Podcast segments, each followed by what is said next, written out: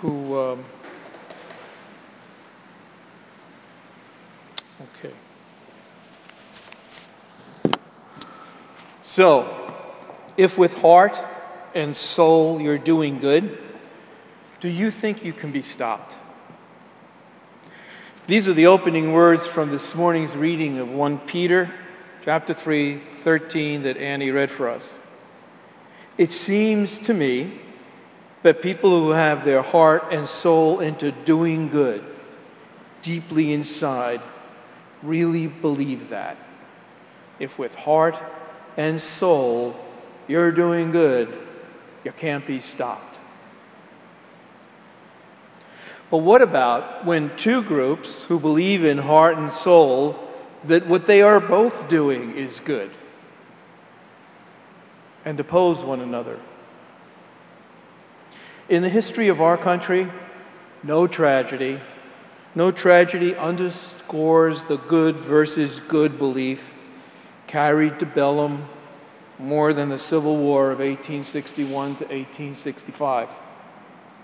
In that war, as you all know, 11 southern states declared their secession from the United States of America, and they formed the Confederate States of America. You also know that the U.S. federal government was supported by 20 northern states and five border states, and these 25 became known as the Union and the Confederacy. Good versus good. 11 versus 25. All believed in their hearts and souls that they were doing good. They were being righteous, fighting for their good way of life. And so they fought each other's goodness. They fought it, and in a way that paid with the lives of 620,000 soldiers and an unknown number of civilian casualties it remains the deadliest and the bloodiest war in American history. 10% of all the males in the northern states between the ages of 20 and 45 died during those four years. 30% of all the southern males between 18 and 40 died in those years. And women and children were fighting as well, but then, as too often still now, they're not brought into the statistics. And then it was over. And the reconstruction of the United States of America began. And it continues today, 146 years later. The difficulty of living together, sharing a nation with opposing points of view, became face to face then, still comes face to face today. On this Memorial Day weekend, we remember the losses of all those and their families who have ever served or serve now. And we hold them in prayer and gratitude for their sacrifices. And we remember that we still haven't quite figured out how to get along we have to remember that too. So, what on earth was Peter talking about? If with heart and soul you're doing good, do you think you can be stopped? Then he adds, even if you suffer for it, you're still better off. Well, that's a preacher talking. Peter's a preacher. In the hymn, there is a balm in Gilead. It says, if you cannot preach like Peter and you cannot pray like Paul, he's a preacher and he's preaching. But who's listening? Who's listening today? Who's remembering? You know, following wars, what's one of the first things you do? This is the part where audience participation comes in. What's the, one of the first things you do following a war? You memorialize the people that you lost. You honor the fallen, the forgotten, we memorialize. We do our best to preserve the memory of those we do not want to forget, lest we take our lives for granted and repeat the mistakes of the past at terrible, unnecessary expense. the unacceptable expense, the unacceptable cost of inhumanity's treatment to one another. And let our prayer today be that war is no more.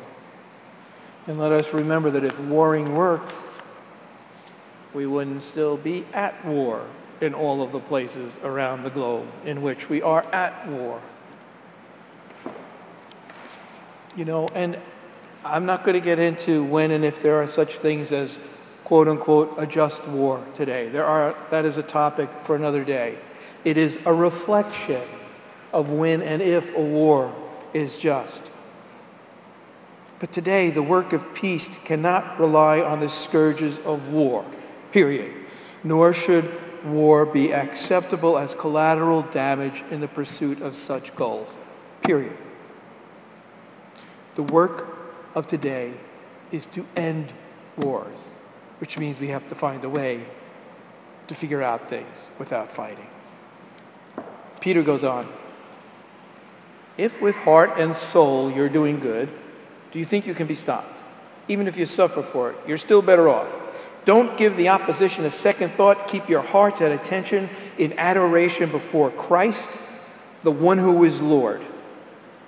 Keep your heart in adoration before God if you know God in a different way. Now, I have known something for quite a while. Whenever I do Bible quotes and scriptures, I've known this for quite a while. There is little benefit in any debates about Bible passages. Boom. And that may be because it was never meant as a source of proving oneself right over one interpretation or another.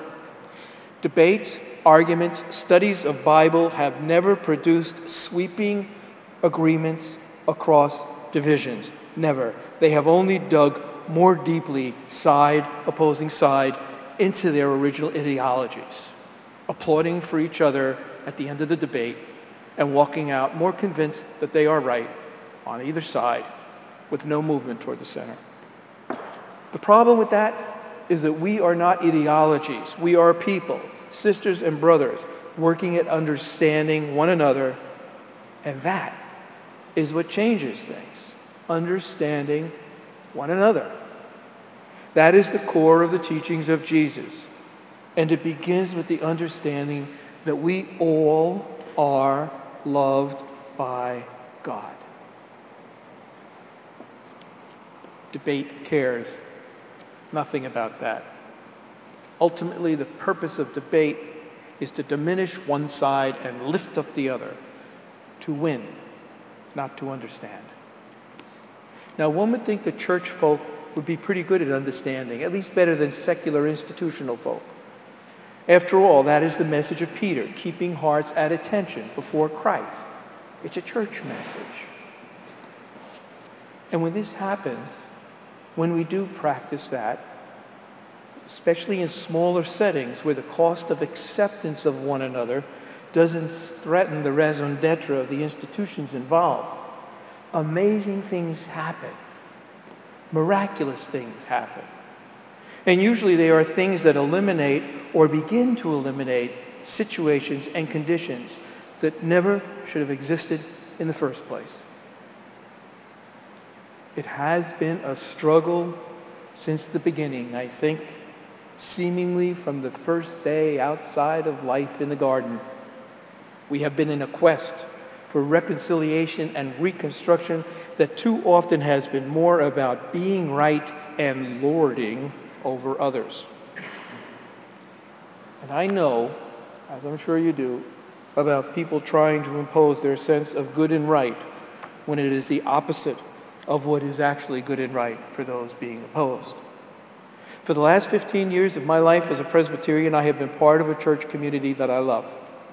In that expansive community of more than 2 million members and 11,000 churches, I have been one of those marginalized by the practice of the PCUSA, the Presbyterian Church USA, in excluding people who are lesbian, bisexual, gay, transgender, questioning from the full work and worship of the church.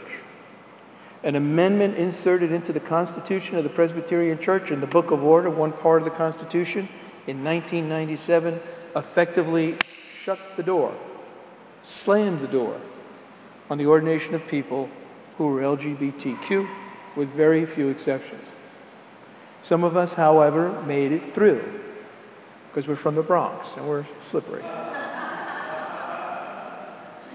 we were in presbyteries where welcoming and justice was offered to all, including gay folk, in spite of the charges often brought against the ordaining bodies and the individuals involved. Still, there continue to be those who believe the church could be better, more inclusive, broadly open to the Spirit and God's great and diverse creation of God's children. And they kept the faith. And many of them were right here and still are. And they kept trying to change the church. Imagine that, thinking you could change the church. I agree. And so we challenged those in opposition. We brought legislation year after year to remove the offensive and violent amendment of exclusion. Yet we never sought to exclude others in order to be included. We never judged our doing good better than their doing good. We kept our hearts in attention to Christ, to God, and to a vision of a church as we believed it was always meant to be inclusive, radically gracious, and wildly hospitable. We never saw ourselves as issues, but as living, breathing children of God. And we never believed it was we who were dividing the church. It was an amendment that did that, and it had to go so that we could begin to heal, to reconcile, and reconstruct. The amendment did go earlier this month, the amendment which in part was offered by this congregation. It went when the Presbytery of the Twin Cities in Minneapolis cast the vote that put the vote in favor of ratification and change of the language into the majority.